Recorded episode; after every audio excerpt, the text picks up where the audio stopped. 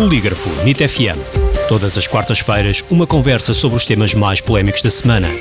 O Polígrafo vem à NIT-FM para fazer o fact-checking das notícias que foram publicadas nas redes sociais, blogs e declarações de figuras públicas. Em direto às quartas-feiras às 10 da manhã e para ouvir em podcast em nitfm.pt. Polígrafo NIT-FM, com Rui Barros e Gustavo Sampaio. Bem-vindos a mais uma edição do Polígrafo NIT-FM. Temos connosco, como sempre, Gustavo Sampaio, diretor adjunto do Polígrafo, para fazer o fact-checking semanal sobre temas e artigos partilhados nas redes sociais ou declarações de políticos e figuras públicas. Bom dia, Gustavo. Olá, Rui. Hoje começamos com um tema relacionado com o Covid e que fala de um teste rápido de antigénio de Covid-19 que terá dado positivo para uma compota de maçã, ou pelo menos é isso que se garante nas redes sociais. Há um vídeo que está a circular que tem 2 minutos e pode ver-se um suposto resultado positivo para a sobremesa.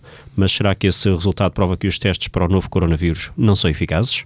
Além deste vídeo com a compota de maçã, sobremesa de maçã, uma espécie de geleia, também tem circulado um outro vídeo em que um político austríaco também testa positivo com uma porção de Coca-Cola numa sessão parlamentar. São vídeos virais que visam colocar em causa a fiabilidade dos testes. No entanto, segundo o que apuramos, estes testes, quer da Coca-Cola, quer da geleia, foram feitos testes serológicos aos anticorpos, o que é diferente do teste mais comum que se tem realizado, por exemplo, em Portugal, que é o teste de biologia molecular, que detectam o RNA do vírus, e neste caso dos testes serológicos que detectam os anticorpos.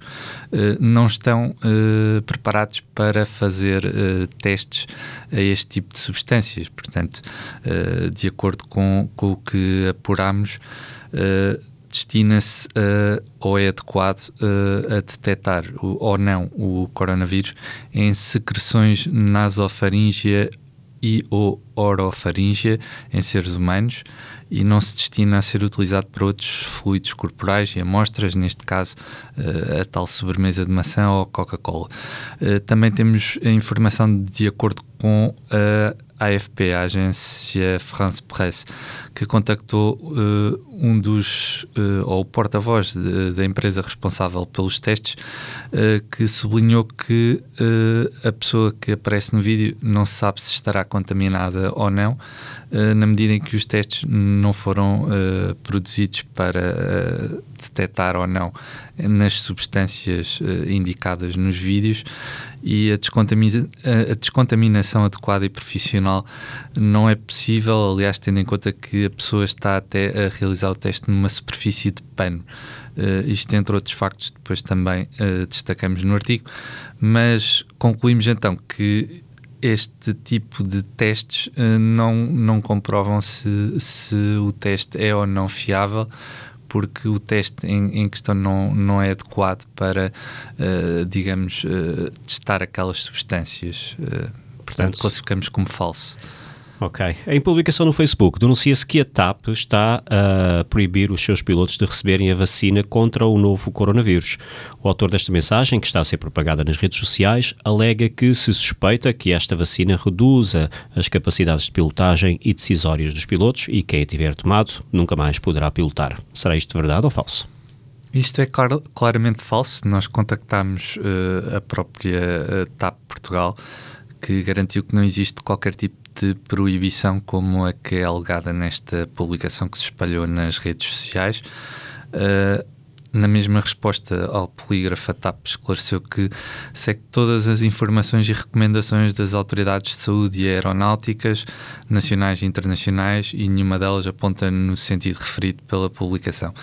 Portanto, além de ser falso que a TAP tenha proibido os pilotos de tomarem a vacina contra a Covid-19, também não há qualquer indício ou facto que aponte no sentido de que a toma da vacina prejudique os pilotos na sua atividade profissional ou em qualquer outra. Portanto, a publicação tem diversas falsidades que sinalizamos como tal no artigo do Polígrafo. Muito bem, sendo esta a primeira edição de 2021, acabamos por fazer agora nestas duas últimas notícias um balanço daquela que foi a mentira internacional e a mentira nacional do ano para o Polígrafo. Em 2000, o prémio, que será que podemos chamar um prémio isto, sobre mentira internacional do ano, são as acusações infundadas de Trump sobre a fraude eleitoral, certo? Sim, uma distinção duvidosa, não tanto pela positiva, mas destacamos então como no plano internacional a mentira do ano, ou a série que deu se calhar mais origem a fake news e a mentiras virais nas redes sociais, terá sido de facto, ou para nós foi, a série de acusações infundadas de Trump sobre a alegada fraude eleitoral. Nós depois compilámos num artigo de balanço do ano várias dessas falsidades. Ele, logo a partir da meia-noite da noite eleitoral, proclamou a vitória, quando ainda uma grande quantidade de votos não estava sequer apurada. Começou a lançar tweets atrás de tweets que o próprio Twitter sinalizava como duvidosos e com informações incorretas e apontando para artigos de verificação de factos que desmentiam as alegações de Trump.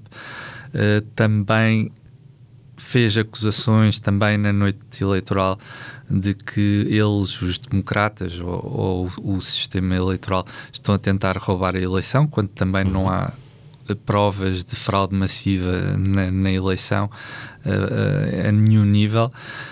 Depois também partilhou um mapa em que supostamente mostrava que a certa altura do apuramento dos votos um pacote de 130 mil votos em Michigan tinha sido desviado para Biden, o que também não tinha qualquer fundamento, tinha sido uma espécie de glitch no sistema que depois foi prontamente corrigido num espaço de segundos. Também declarou na conferência de imprensa da madrugada após o encerramento das urnas que era claro que tinha vencido na Geórgia, o estado do sul dos Estados Unidos, numa altura em que não tinha sido decidido de todo quem seria o vencedor nesse estado, com margens muito escassas, e depois veio-se a confirmar que Biden venceu. Inclusivamente há entretanto a revelação pelo Washington Post de que num telefonema a um responsável republicano do estado da Geórgia, o próprio Trump na noite ou naquela altura pressionou para encontrar votos que lhe garantissem a vitória. Portanto também entretanto vão chegando mais factos que comprovam que não só não havia fundamento nas alegações de fraude eleitoral, como pelos vistos o próprio estava a tentar que essa fraude eleitoral existisse, mas para o beneficiar a ele. Também acusações de que milhões de boletins de voto foram alterados, acusações sobre o sistema de software de contagem de votos, que também não tinham qualquer fundamento, perante várias teorias da conspiração. E depois todas estas alegações de Trump deram aso a que os seus apoiantes, e sobretudo ao nível online, espalhassem um grande número de fake news. E no Polígrafo, ao longo de muitos meses, foi uma das nossas principais tarefas, foi verificar essas alegações falsas e inventadas sobre a suposta fraude eleitoral.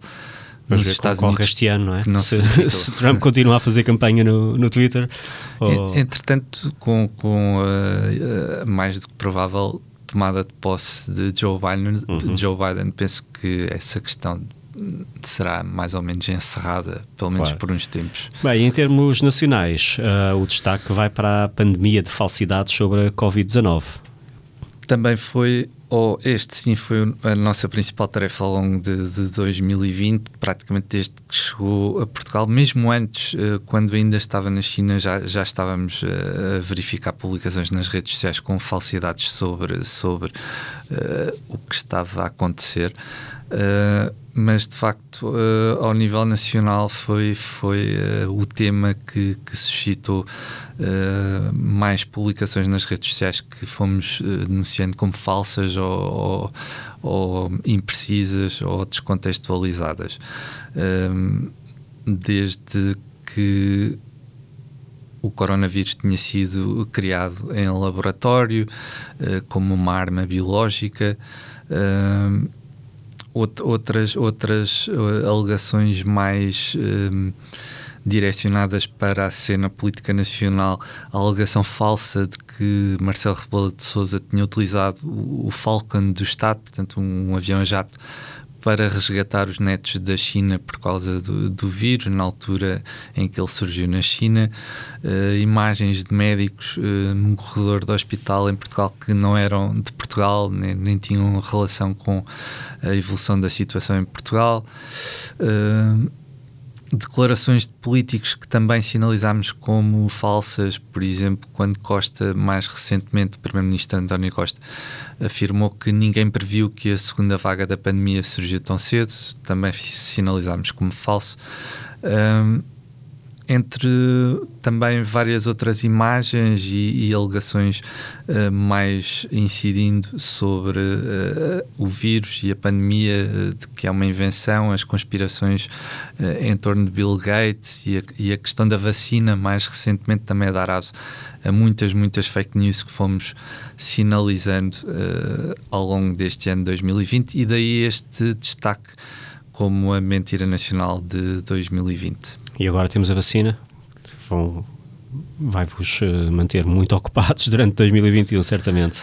Com notícias que vão surgindo, que depois também temos, por vezes, algumas dificuldades em analisar certo tipo de situações. Por exemplo, recentemente houve uma enfermeira da Maia que morreu 2 dias após ter tomado a vacina, e não sabemos se há alguma relação causal com a vacina, com algum nexo. E nas redes sociais há muita informação já a circular, dando como comprovado que foi provocado pela vacina, quando não há ainda nenhuma certeza quanto a isso. E, portanto, vai continuar a surgir muita informação que teremos que verificar, por vezes com dificuldades, porque também, na medida em que ainda não está comprovada qualquer causalidade, também não podemos estar já a sinalizar como falso. Claro. Portanto, será pelo menos ainda um assunto em aberto, mas que nos vai dar mais trabalho ao longo de 2021, certamente. Certo. Este e outros temas estão disponíveis, claro, para leitura sempre no site polígrafo.sap.pt, também alguns abordados no programa de televisão na SIC e, como sempre, todas as semanas aqui na NIT-FM, com o Gustavo Sampaio. Gustavo, até para a semana. Obrigado. Obrigado, até breve.